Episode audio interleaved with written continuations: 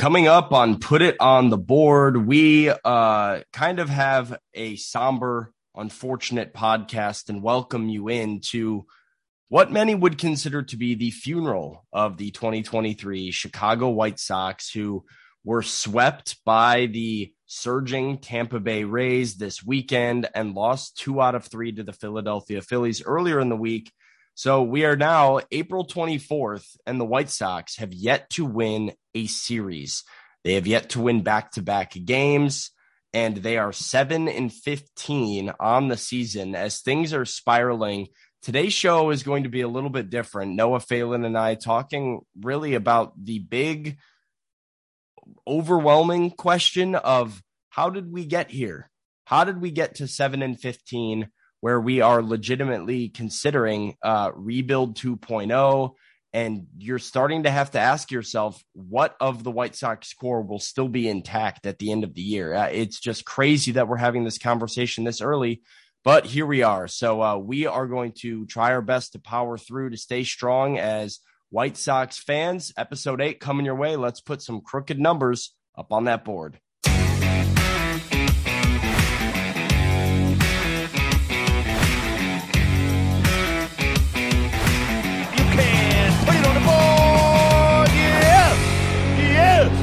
This is episode eight of the Put It on the Board podcast. And uh, yeah, if you heard the intro, uh, this is a tough podcast to have. And I can't believe today is Monday, April 24th, and we're having this conversation, Noah. Um, but the Chicago White Sox are seven and 15. They were swept by the Tampa Bay Rays this weekend. They lost two out of three to the Philadelphia Phillies. I'm not sure our expectations were high for the Sox this weekend, but I, they just continue to find new ways to lose. Um, all of the same frustrations, all of the same bad habits, all of the things that made them an underachieving 500 team a year ago are kind of all occurring at once here in April and the fan base has uh, kind of sadly checked out. Like we're rather apathetic as a fan base for uh, such a passionate group we are. To we like, I'm at the point. I know you're kind of at the point where it's like I don't know how much more mental like how much more mental capacity I have for it, how much more energy I can give to this team and to live and die with every result every day. They've gotten to the point for me where I kind of go about my business. I check the box scores, I watch the highlights. If I get I get notifications that Jake Burger hit a two-run home run, I say, "Sweet, attaboy Jake." And that's kind of like the extent of what my White Sox viewing experience is, not because of fan weather fairdom, fan is that fa- fan fair, fair weather, weather, fandom? Uh, say that 10 times fast. Not because of fair weather fandom or any of that. It's just for my own well being uh, of like, I, I, even if my expectations are on the floor, I still find myself wanting to punch a wall watching some of these at bats the White Sox are putting forward. So, I mean, uh, we're going to have a different show today because, uh, and I'll get your take on this last week and where they're at. But I want to talk about like how we got here. Uh, because I think a lot of fans, even the most optimistic of the bunch, you and I know a fair few of them that will tell you I was wrong for being this optimistic. And like Chuck Garfien is he's non existent on Twitter. He was somebody that was like wanting to believe all the way down until he just couldn't do it anymore. Uh, and most of uh, the White Sox fans have begun to turn on this core and this team. So I'll let you kind of recap the last week and then we'll kind of dive into our big question.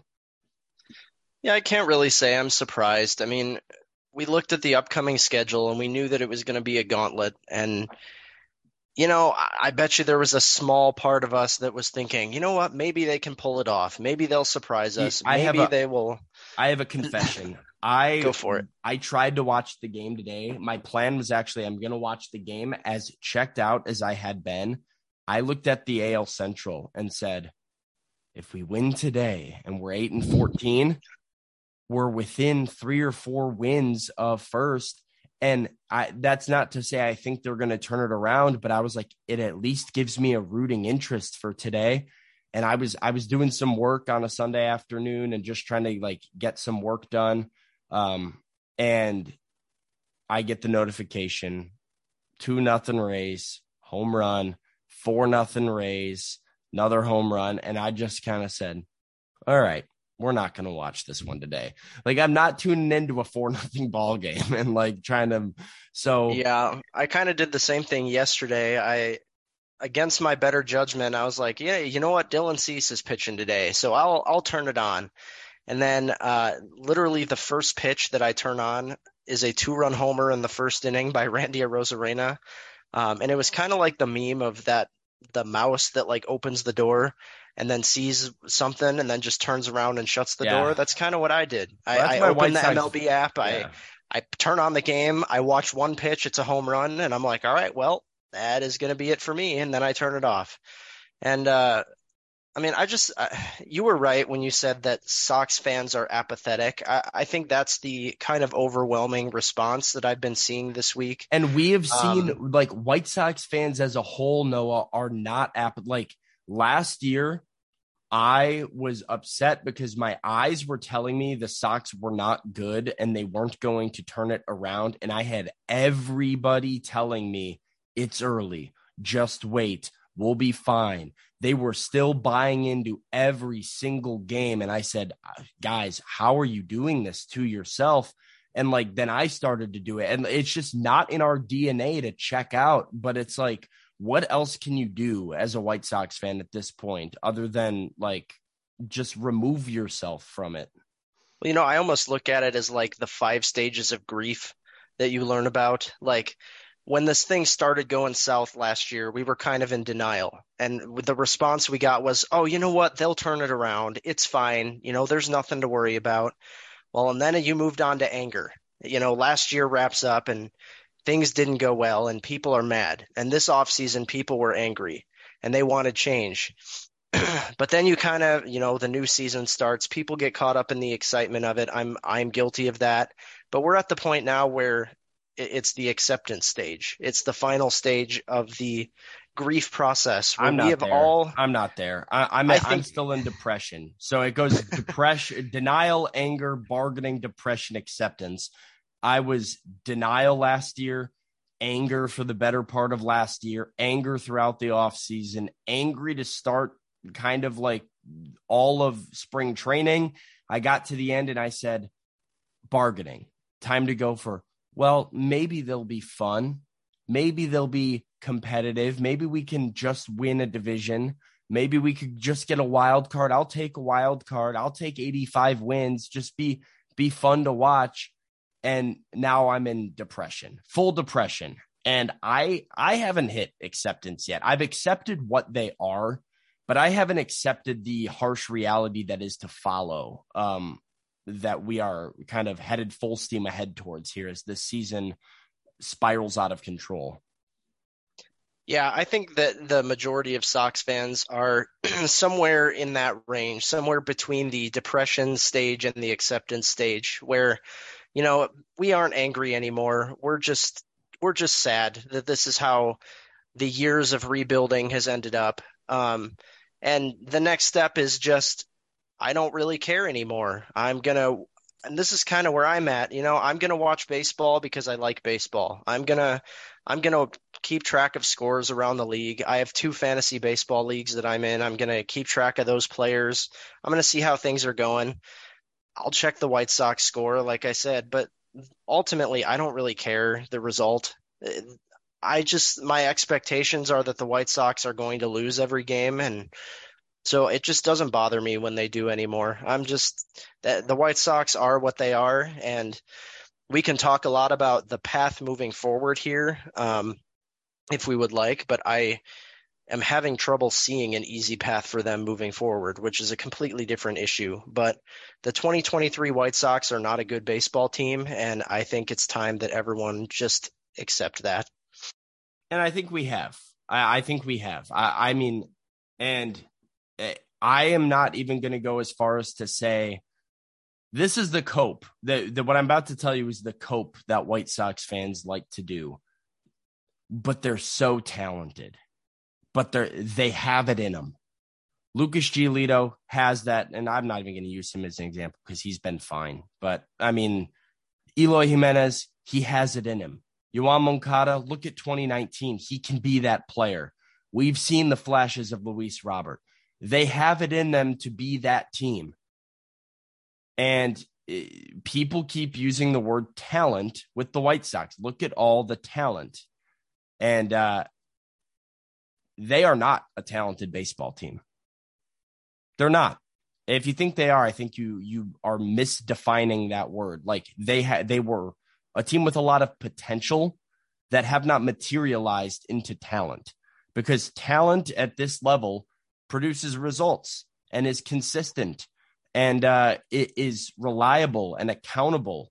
And uh, this team that possibly was the most hyped prospect core of any rebuild really in recent memory that I can remember of like this team has eight of the top 100 watch out for all these guys arriving at the same time. They're they are not talented big leaguers that execute on a day in and a day out basis. They do not do the little things well. They do not work as a unit together. They don't score runs they give away too many runs they give away too many home runs like we need to stop confusing the potential that this group had the potential that rick hahn saw when he made these trades with what they are now because since July of 2021, they've told you that they're a loser team, that they're 500 when things are going good with potential to spiral out of control. Like the the moral of the 2022 season is well everything that could have went wrong went wrong and we still wound up 81 and 81. Clearly that's not true because you got great performances out of Johnny Cueto. You had a Cy Young type season from Dylan Cease. You had Elvis Andrus playing like all star caliber second base for you, while Jose Abreu was still hitting over 300. At like there were still flashes, and yet here we are a year later with a handful of guys that are doing their job and majority of guys that are disappointing you day in and day out. So no, they're not talented. They had potential, but they're you're right. They're a bad team. They're not a good team and they're not going to be under this current group. I saw a tweet about this earlier this week, um, and I think it was pretty accurate.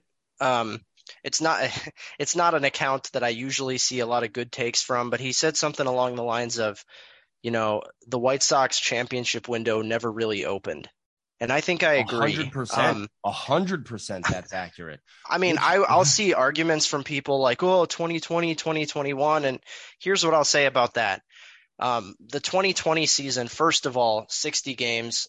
It's really hard to take anything that happened in 2020 for what it is. I mean, 60 games is not even a third of the normal Major League Baseball season or it's right around it, it's a little more a little, than a third. I can't do math. Uh, it's yeah. it's the weekend. Um, like 270% of a regular season i believe is like the math on that.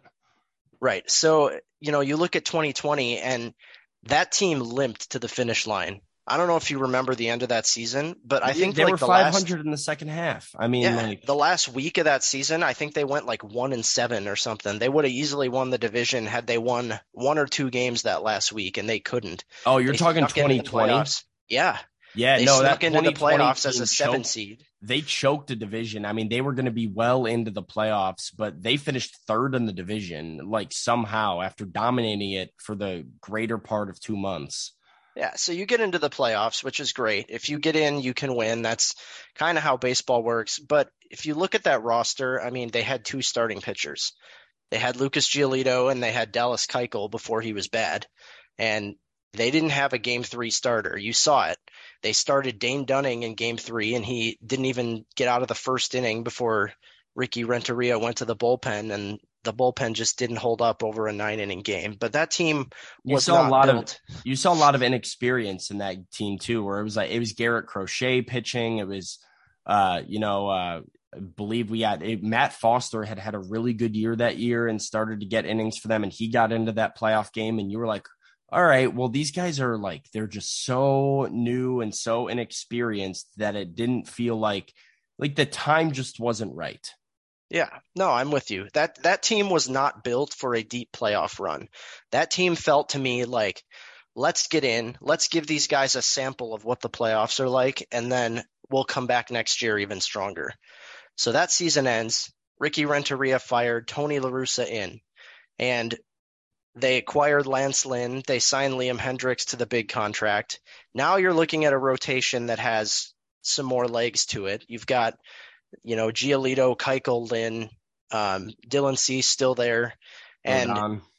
Carlos Rodon, who they brought back on a one-year deal, um, and he ended up being their best pitcher in 2021, but they didn't really plan for that, I don't think. But 2021, you know, they play really good baseball in the first half. Um, again, I look at 2021 and say, well, Cleveland starting pitching was demolished by injuries that year the Minnesota Twins just played horribly the entire season. And let's so, call it let's call it what it is. 2021 was magic for the first half of the year because I remember in May saying this season just ended with Luis Robert tearing his hamstring or whatever it was that he did. And Eloy I mean, Jimenez was, in spring training. It was Jimenez with the pec in spring training. It was Madrigal in, you know, with the whatever he did. Uh, I don't even remember at this point. torn I hamstring, I think. believe that was in late April or early May, and he was on the shelf long term. And Luis Robert goes down, and you just kind of looked in the mirror and said, "How in the heck is this team with Moncada banged up every other two weeks, Jimenez, Robert, Madrigal on the shelf long term?" supposed to withstand 162 games at the top of this division like they got magic out of Jake Lamb, Brian Goodwin, Billy Hamilton. Uh, was he on that team? I think so. Yeah. yeah, I think Billy Hamilton, Brian Goodwin, Jake Lamb. You had an absolutely resurgent ace campaign from Carlos Rodon at the top of your rotation. Lance Lynn was as good as he had ever been in well, you had three three good starting pitchers. I mean, you had Lynn, Giolito, and Rodon that you knew for a fact you were going to be in this ball game regardless because they were going to shove that night. You a lot went right for that team in the first month, and it was so much fun. Tim Anderson's like Field of Dreams game. You're getting three homer performances from Seby Zavala. It just felt like how this team is find a way to lose. That White Sox team was going to find a way to win. Like Gavin Sheets hit a couple walk-off home runs that year. They were always in games and had the big hit when they needed it. And then you hit the All-Star break and things were stagnant the rest of the way, large in part because the talent level like of that team was not of a runaway division champion caliber, but they were so far ahead that they coasted and coasted into the playoffs and they got in they gave us that blackout game, which um, was just a phenomenal memory. And they lose in the playoffs, and the message is, okay, uh, they they were hurt and they didn't do enough, right? They well, they got Craig you Kimbrel can, and Cesar Hernandez, but like you can look at that team and you can look at like their individual games against good teams. And I remember thinking this at the time. They struggled against good teams. They didn't play well against the Yankees. They got I remember them they went to Houston for 4 and they got swept. That and they played just not good baseball that series at all. And so that was something that even raised a red flag at the time. It's like, yeah, this team's going to win 90 games and they're going to win the division, but I haven't seen them prove that they can win a series against one of these other top teams in the and American anything, League. Anything can happen in the playoffs, like baseball playoffs. So like I think a lot of Sox fans were trying to be like pumped up and optimistic because hey, we hadn't had home playoff baseball in 13 years at the time. And we were like, let's just take this for what it is. It's another step towards the ultimate goal. Uh, and you know, it didn't end the way that anybody wanted to in that in that division series. And then things just sort of like uh, we know what happened last year. We don't have to go off into like you know how bad and insufferable and terrible it was last year, and that we've been over the off season and the start of this year. So with that kind of being the you know, summarized version of the last four years. I would agree with that statement, by the way. the championship window never really truly opened because even that Sox team in the ALDS felt like they were a skeleton of what they should and could be with everybody on the field and felt like they had more in the tank to give. Like, I mean, Luis Robert, Eloy Jimenez were back for like the playoffs, but it was, you know, what if these guys were at full strength? What if, uh, you know, Nick Madrigal was playing second base instead of Cesar Hernandez? What if, you know, what if, what if, what if, what if, what if? But no, how did we get here? How did we go from that magic of that first season that was like this team can't lose? By the way, with Tony LaRussa as their manager, I know a lot of people credit the hiring of Tony LaRussa as the thing that flipped the switch, but the White Sox played some really good baseball with Tony LaRussa as their manager. So, how did we get to as miserable and apathetic as we are now? I think there's a couple things you can point to, but is there something that sticks out to you as really being like a where we went wrong as uh, I say we obviously uh, as as if I'm part of the franchise or roster, but um, what, just where this organization went wrong to not capitalize on what we thought were, should have been the good old days. I don't think there's one specific thing that we can point to, um, but the one that sticks out to me is the core, the position player core that was hyped up for many, many years as oh, you know, Yoan Moncada, number one prospect in baseball. Luis Robert was a top five. Eloy Jimenez, I think, was top 10 at one point. None of those guys turned into the star player that they were supposed to turn into. All of these guys, when healthy, are productive major league players. Um, but I don't think any of them are stars. And when you have a when you have a top prospect, when you have a guy who quite literally is the number one prospect in baseball, and he does not become a superstar. That's disappointing. Um, it is I wild think, because I, I look at all the other young stars in the league, and I've I, I've thought this my entire baseball fandom. It's like why why can't we have one of those guys? Where's our version of that guy?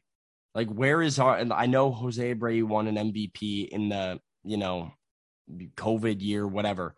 But where is our perennial MVP candidate? Where is our 40 home runs a year guy or our 30 30 every year guy? It's it's like on the IL. For some reason.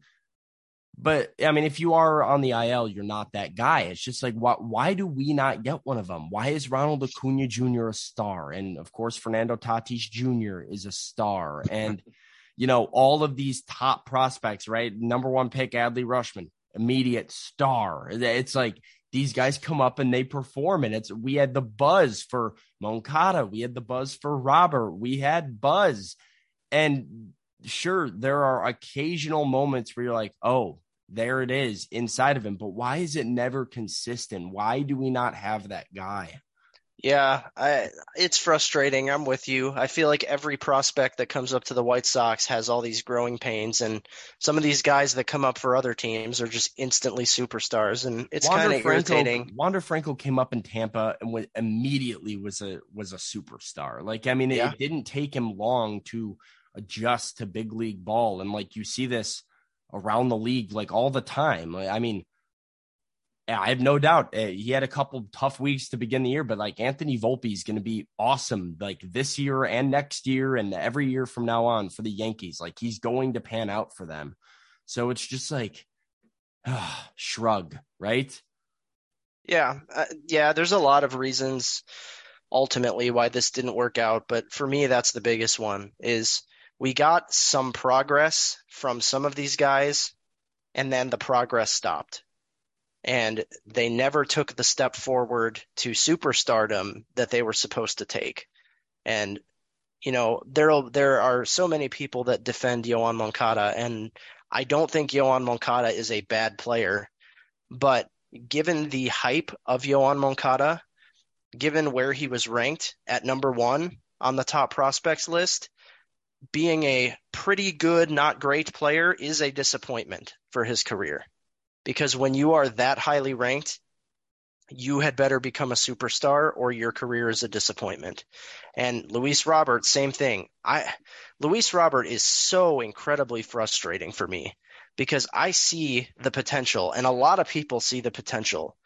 But there's just this one thing. He swings at way too many pitches. He doesn't take walks. And year after year after year, I feel like the conversation is all right you know, Luis Roberts been in the league for a while now. He's gonna he's gonna hone in that plate discipline and he's gonna be a superstar. And every year, the slider's two feet off the outside corner and he's swinging at all of them. And it's just we get we have a bunch of guys that were supposed to be superstars, and they're decent players, but they're not superstars. None of them took that next step. I have an interesting thing for you. So I, I'm just kind of I pulled this up on a whim the top prospects in baseball, this is by year. So let's start with when when the rebuild started, right? So I, I go to 2016. The top prospects in baseball. This is one. I'll just go one to eleven. Number one is Corey Seager. Number two is Byron Buxton. Number three is Lucas Giolito, who the White Sox got from Washington uh, in their trade. Number four is Julio Urias. And then it goes J.P. Crawford, Orlando Arcia, Yoan Moncada, who the White Sox got from Boston, Dansby Swanson, Joey Gallo, Trea Turner, Tyler Glasnow. So you're talking Trea Turner, MVP candidate every year, all star. Tyler Glasnow, injured, but Cy Young perennial type of stuff. Joey Gallo, We'll see what he is in Minnesota. Worked out great for Texas, didn't work out in New York. TBD. Dansby Swanson's a star. On the north side, he's a star. He was a star in Boston the last two years, one of the better players in the game. Orlando Swanson didn't play for Boston. All right, uh, I said, uh, I don't know why I said Boston. Atlanta. Atlanta. Braves. Yeah. Um, Orlando Arcia didn't work out. Not not quite what uh, they thought they were getting there. JP Crawford, same deal. Julio Urias, stud. Corey Seager, stud. Byron Buxton, injured, but stud. This is funny. The next year, looking back on now, num- number two in 2017, prospect in baseball is Yoan Moncada. Do you have a guess at number one? Uh, I don't. Go ahead and tell me. Andrew Benintendi. Oh boy. Number three is Gleyber Torres. Number four is Dansby Swanson. Number five is Amed Rosario. Number, uh, let's go to 2018. So now two years after the White Sox are have acquired all this talent, they're building this talent. They're right on the cusp. Michael Kopech was number 10. Number one prospect in baseball, Shohei Ohtani. Any thoughts on that guy? He's pretty good, huh? Yeah, a decent player. Yeah, he's, he's fine. okay. And yeah he's actually not even like performing awesome at the plate right now. And it's still like, but he's as good as he's ever been on the mound, which is just uh, crazy.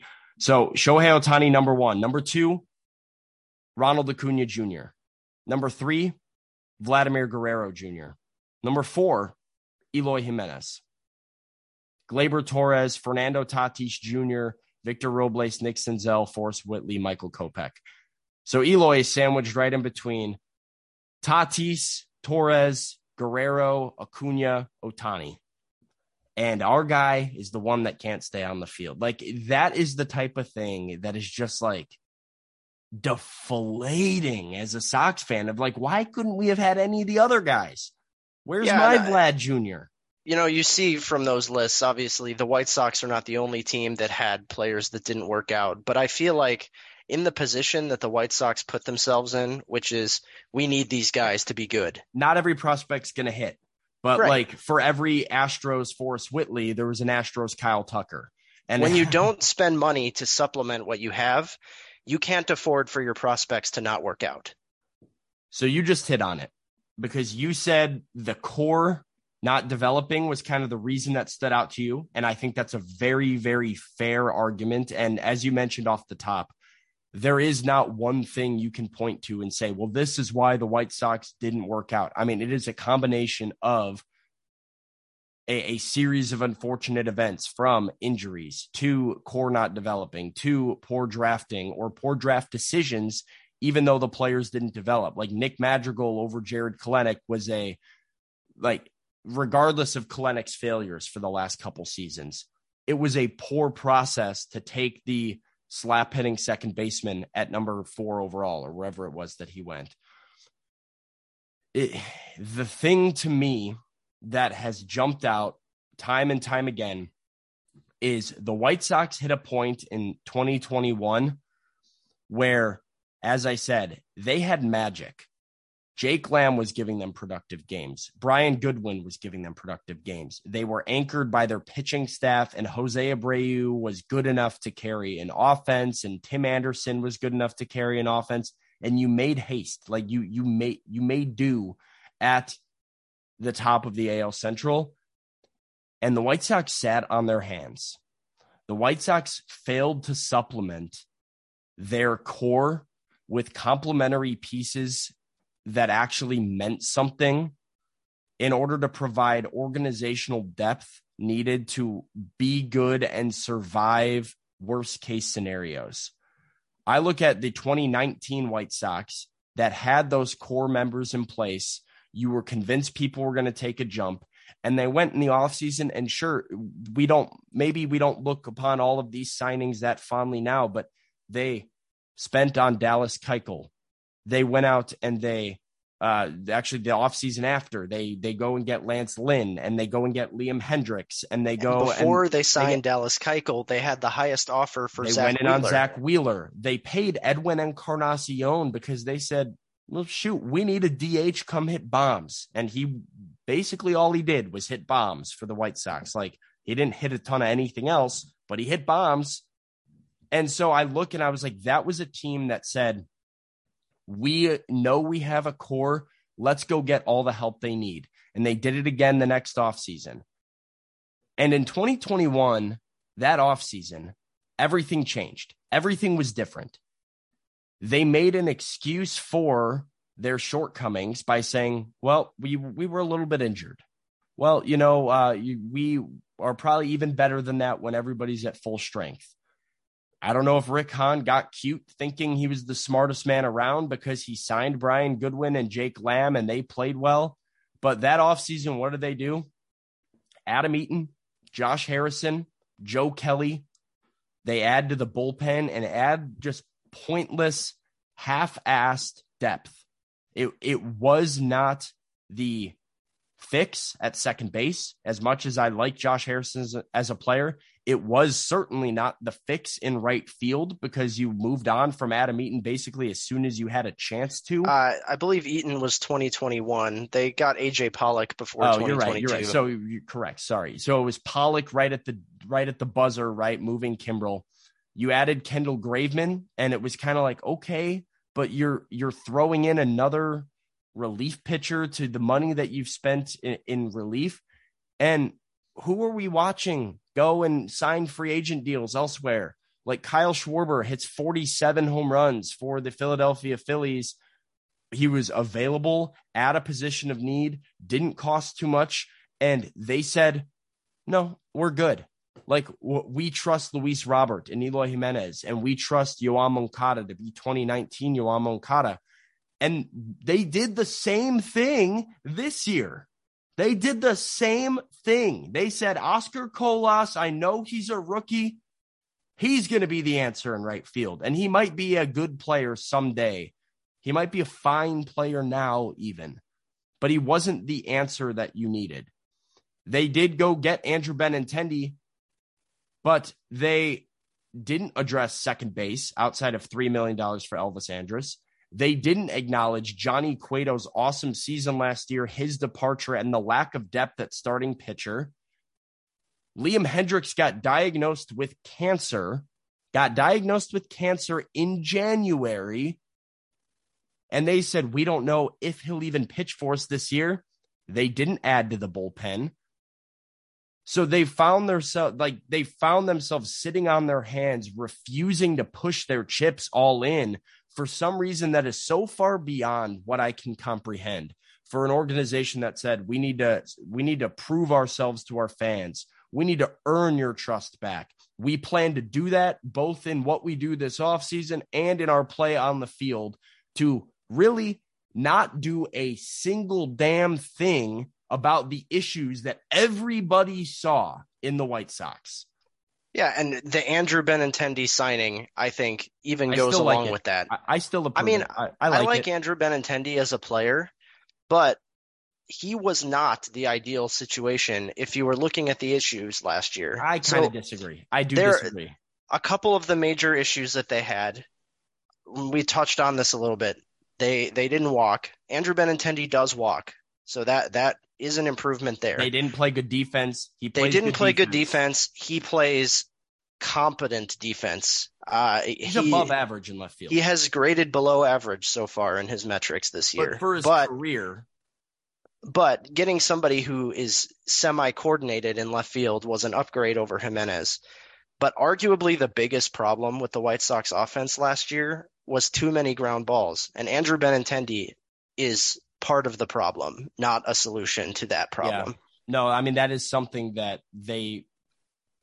I don't know how you have all this power, all this power in the bats of Robert Jimenez, like I mean even Abreu in the final years of his deal, and it's just so many ground balls. Like I, I don't understand that whatsoever. And we can't blame Frank Menechino for it because Not it's anymore. the exact same thing this Not year with a new hitting coach. Yeah, So I mean, I just I don't know what blame Tony is. for that one because it, it might have been Tony's philosophy that we're going to hit put the ball in play, and that's what he wanted Frank to teach him. But they're doing it without him. So, I, like, it comes down to for me, like when I watch, and this is what I went back to when this offseason happened in the moment was the Phillies lost in the World Series last year, and what did they do? They did not say, well, Bryson Stott's going to be up for a full season this year. And I think we've really unlocked something in Alec Bohm. And we liked what we saw in Brandon Marsh down the stretch. And he's going to play some good center field for us. They did not rely on what they saw that worked for them. They said, we're going to go get Trea Turner and we're going to find room for everybody else. We're going to go upgrade at that position. We're going to go get Taijuan Walker and add another arm to our like rotation. We know we have Wheeler, we know we have Nola. Give us Taijuan Walker too. Let's add. They they splashed at the biggest things that they needed really without concern for what money they had spent or invested or you know what things look like without those players because at the end of the day spending 180 million dollars doesn't mean a thing if you're like what is I bet you if you ask Jerry Reinsdorf straight to his face, hey Jerry, what would you rather do? Spend 180 million, be middle of the road in attendance and finish 75 and 87 or would you rather go to 220 million dollars, win the division and be a top 10 attendance in baseball and probably sell uh, 3 to 5 home playoff sellouts as well as well as playoff merchandise and capitalize on that. I think a businessman says, "Well, we'll spend the money up front and reap the benefits later." And for whatever reason, the White Sox don't seem to agree. Like they don't seem to agree with that idea. Every other team in baseball agrees with that philosophy that when you're already like, I'm pot committed. I, I came in, I bet big pre-flop. That this is actually a good analogy. Rick Hahn's at a poker table. He's got a seat at the table, and he says, All right. Seat at the table. I see what you did there. I see all these prospects in my hand.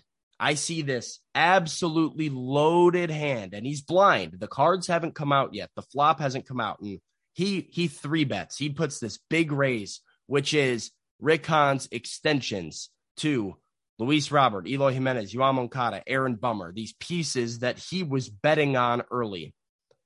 The flop came out. He saw uh, maybe a high pair that he liked. He he really liked what he what what he had, and as this hand has progressed, Rick has started to look at his hand and not be so fond of it anymore.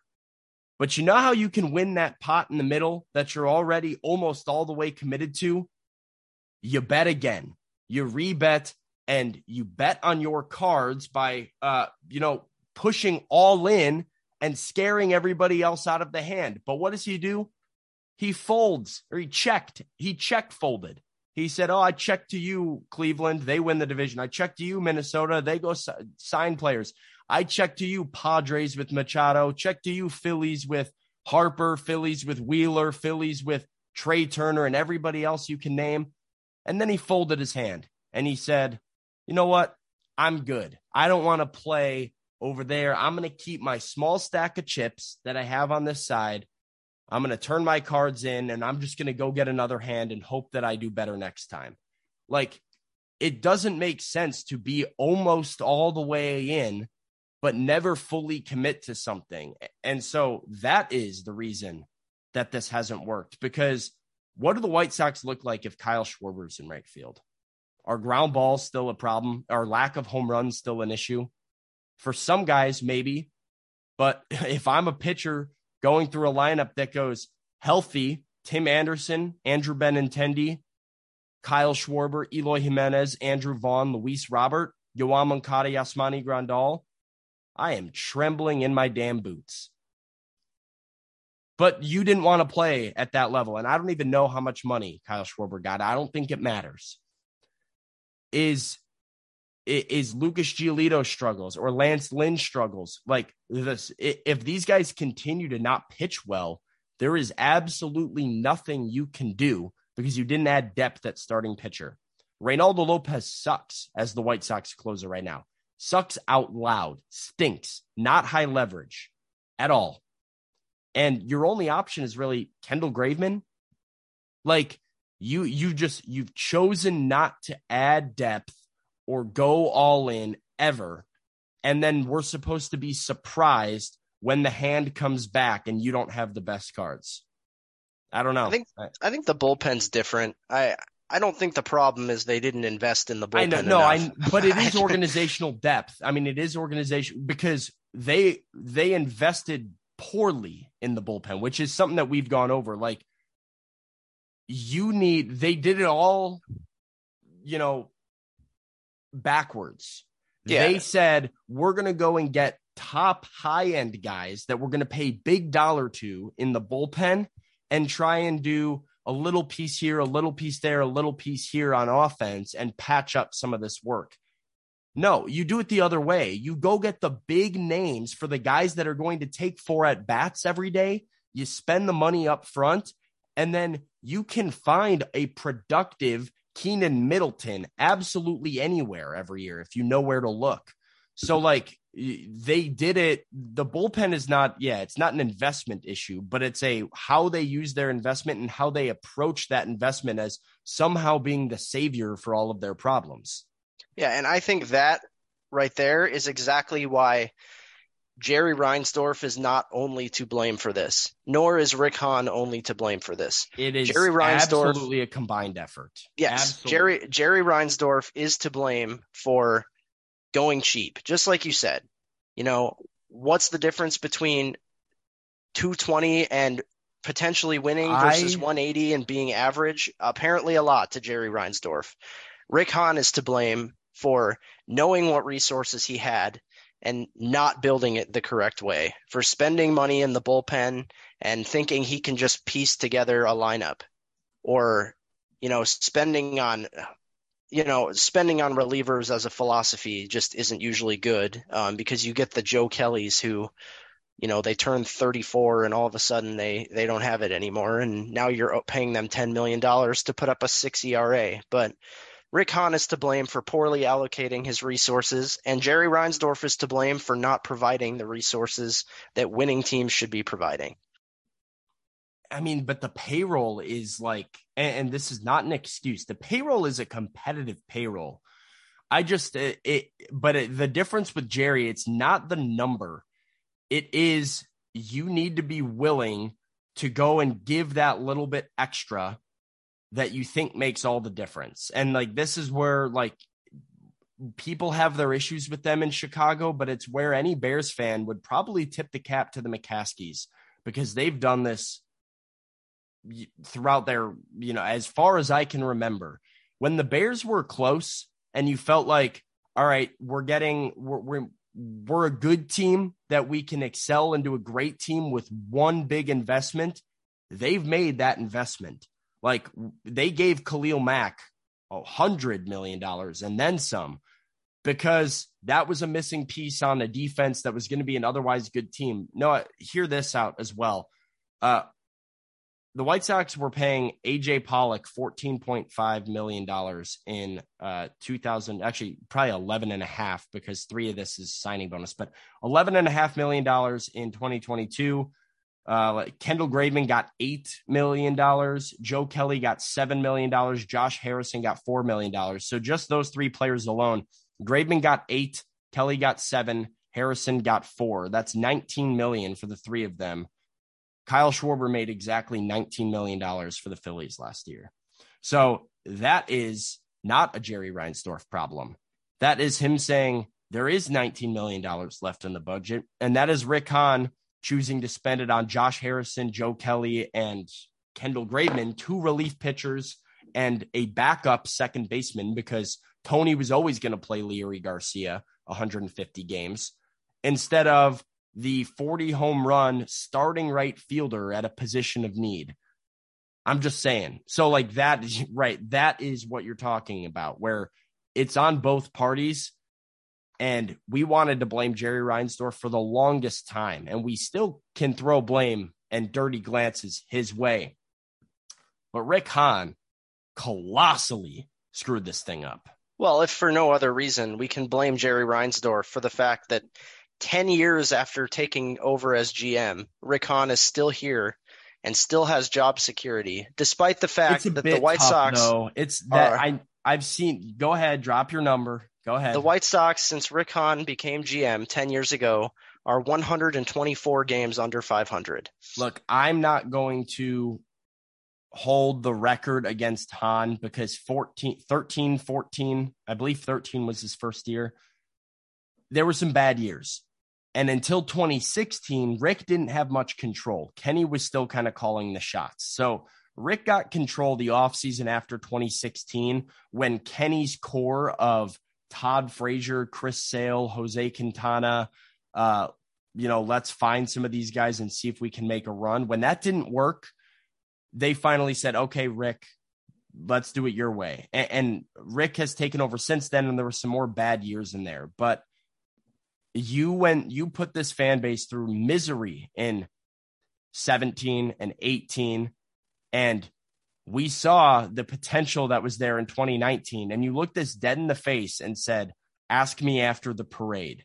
And you said, we plan on winning multiple championships. And if we don't win championships, we are going to look at this thing as a failure.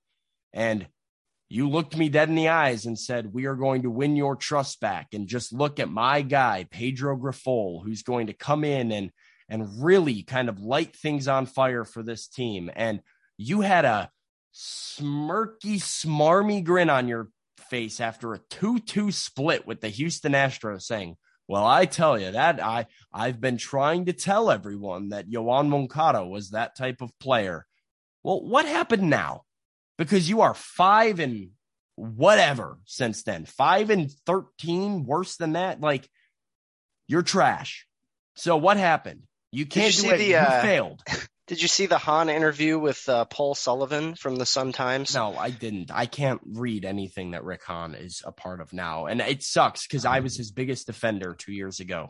But oh, me too. I I was a big time Rick Hahn supporter. I really liked the work he was doing um, until he stopped doing it, and now I I'm just kind of wondering what happened. Um, but Rick Hahn did an interview with Paul Sullivan uh, just like a week or two ago, and Paul kind of brought up uh, the fact that the team was off to a slow start, and he he said, you know, are you are you worried at all that this is just oh, I a repeat did of see, last I year? did see this. Oh my! And God. Rick Hahn basically came after the fans, and he said, "I don't know which fans you're talking to, Paul, because all the none of the fans that I talk to are are coming up and saying, oh, it's just the same thing as last year. A lot of the fans that that I talk to are very positive. Uh, imagine that. I, I think the negative fans are just seeking you out in the comments." And I would love to know which fans Rick Hahn is talking to. He's talking to his family and friends that root for the White Sox and are saying, yeah, Rick. Uh, it's I I picture Rick Hahn's interaction with those fans like that scene in Moneyball where Billy's uh back with his like ex-wife and her husband or whatever. He's like, yeah, we're uh really proud of what you've done with the team this year, Bill. And it's like he's just like, yeah, thanks, appreciate it. It's like, yeah, I mean the the guys really seem to be inspired out there, and he's taking that like to his ego, just being like, oh, well, yeah, people are noticing the difference. We're winning their trust back. They're starting to like me again. Nah, you suck. The team stinks. If you have some time, go and check out the video. Um, and Sox on 35th just reposted it after uh, one of the losses this weekend. And it is Rick Hahn's postseason kind of post mortem about last season, where he says, you know, depressing, failure, disgust, shock. I think all those acronyms would be appropriate. And then he goes on to talk about how they need to earn the team's trust back. And that was just a couple of months ago or a few months ago. And I'm just like, how did we get the only difference between then and now is Andrew Benintendi and Pedro Grifol. Like how how did we get to this is it. We've earned your trust back from there in just a few months. I I, I don't understand. I, they hoped everyone would forget. They they hoped everyone would forget and uh, they went in as as is and we're not going to have this podcast now because i'm sure we are going to have many weeks to you know figure out what happens next this summer as we fail to recap white sox baseball i, I apologize for the difference in, in the show today but it, it just wasn't i didn't feel like doing a star and a bum of the week with how how disgusted I've been. And frankly, I haven't watched a lot of baseball. Like, I mean, I've told you. Here, I'll do it for you. The bum of the week is the Chicago White Sox organization. The star of the week are all the fans who have decided that they're done watching. There you go. Touche. I mean, we, you and I, our father, we do pick to click every week or every day, and we try and like pick someone who's our pick to click. And it's like, you're like, oh, who who who clicked yesterday? Who gets the point? And I'm like, dude, I didn't watch the game, and I'm looking at the box score. Does it really matter who we pick? Like, I couldn't tell you the difference between his 0 for 3 and his 0 for 3. I yeah, didn't watch. I, I think this past week we were making picks based on, well, they both went 0 for 3, but this guy only struck out once and this guy struck out twice. So he wins. It's like, come on. Yeah, I mean the the saddest part of all of this, is, and let me get. I'm just going to do a quick monologue for for the podcast because I've talked to a few people about this, and I, I just really feel like I need to dictate what I feel like a lot of White Sox fans are feeling out there. We are past the level of anger. I was angry last year, angry this offseason. At, at this point, I am yes, apathetic, but when I think about the big picture, I am sad because when I got into this rebuild, when I saw what the White Sox were were doing and building, it felt like something I hadn't experienced before as a fan. For the first time as a White Sox fan, I felt like this team had direction, had purpose, had hope. I look back at at like the posters that you know Sox on 35th would release of like a new hope with all the White Sox prospects on it, and it's starring Alec Hansen and uh, you know whoever that didn't work out. And I I miss that level of hope and excitement because I watched baseball every year. I watched the playoffs every year, and I was like, man, that would be so cool if my team got to be a part of that. And I had never really experienced that before. I, I don't remember much of 08. I hardly remember anything of 05. Like I wasn't a mature fan at the time. And uh, this group has been I, I didn't necessarily want I, I wanted world championships. That ne- wasn't necessarily my expectation. I, I didn't go into this saying, well, I expect the White Sox to win a World Series, maybe two. Like there were times where it like popped into my mind that like hey they might actually like do this. Like they might actually have something special here. But more than anything i wanted to be relevant. I wanted to get to watch my team in october. I wanted people to respect the white sox. I wanted people to respect white sox fans. I wanted people to acknowledge that the South side is a baseball side and that, you know, we're here too. I watched the Cubs in 2016 and 2015 and 2017, whatever. I wanted people to know that, hey, the White Sox are here too, and we care more than they care on the North side. And I am just so sad that it we are talking about this because more than likely it's over. Like more than likely they are headed towards trading a lot of these guys this this summer and uh where is the path forward? We'll talk more about it in the weeks to come, but I mean, you are in agreement with me that like they have pieces to trade. They could go get assets. They could have a lot of young talent, and they've got players like Colson Montgomery in the wings that are are ready to come and you know probably be fan favorites here in Chicago. But if this ownership group and this front office has already shown us once that they are not willing to push their chips all in, why do we feel like that's going to change this next time around? So, unless we are catching, you know, lightning in a bottle one time, it just sucks to feel like every other team in baseball has these waves of, yeah, it sucks for a little bit, and then we're fun for a little bit, and people love Baltimore Orioles baseball or whoever's baseball, and they, they win and they lose and they go on this cycle. And it feels like we're just like we're on we went halfway up and we're on our way back down and we never got to experience any of that. Our second home playoff game was a day game. Nobody went to that game.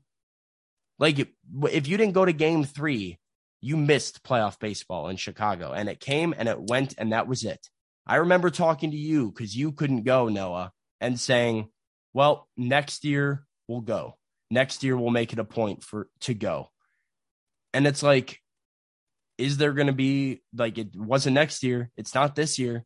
Is there going to be another year that like we get to see this? Because since I've been alive, how many playoff appearances did the White Sox have?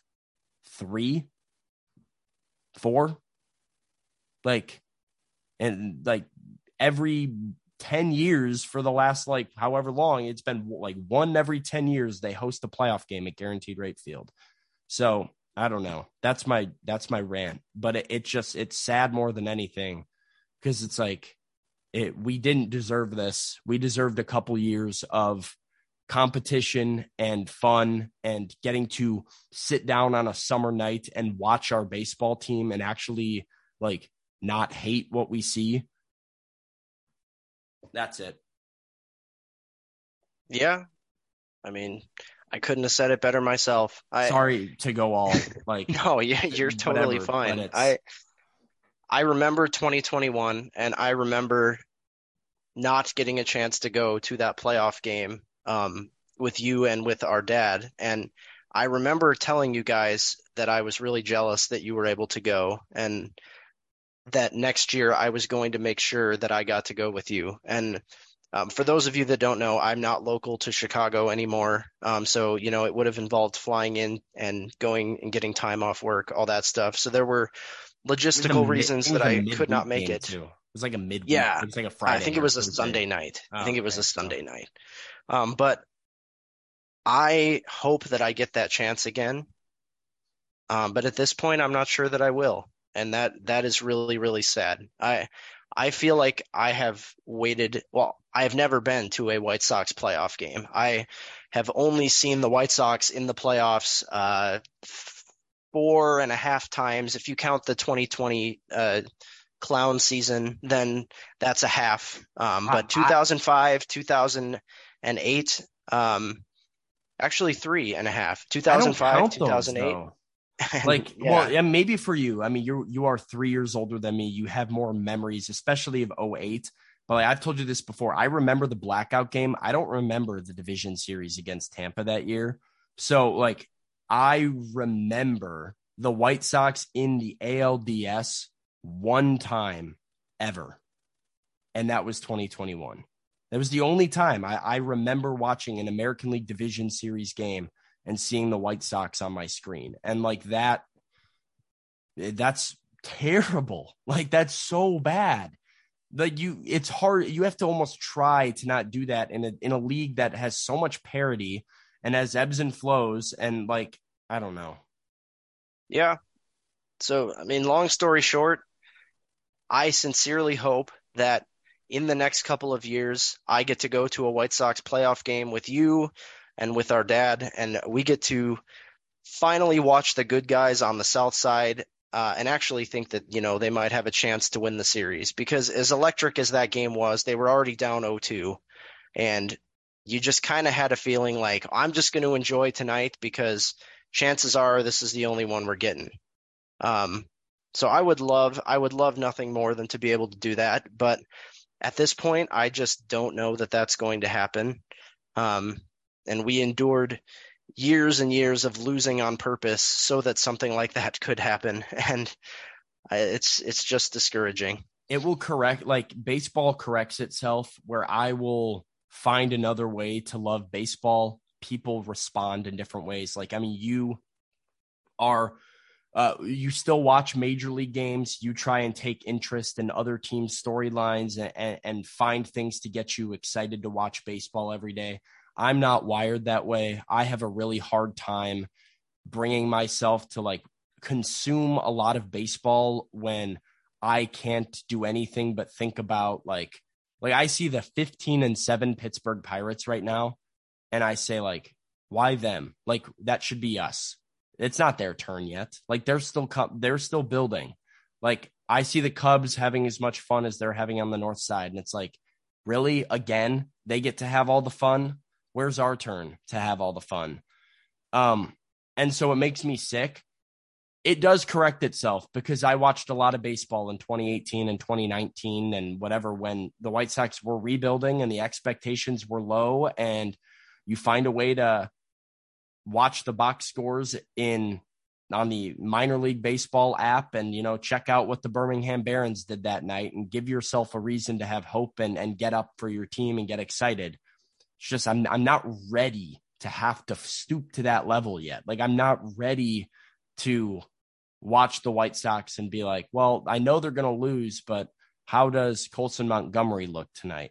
I'm like I'm just not I it's uh, I cannot believe we're at. I feel like we already. just we just finished doing that. Yeah, I'm not, I'm not wanting back? to go back and do it again. Like it, it was fine when it was like you knew what you were signing up for. Like we were like, all right, we're tired of this. Let's do the rebuild. That'll work for sure.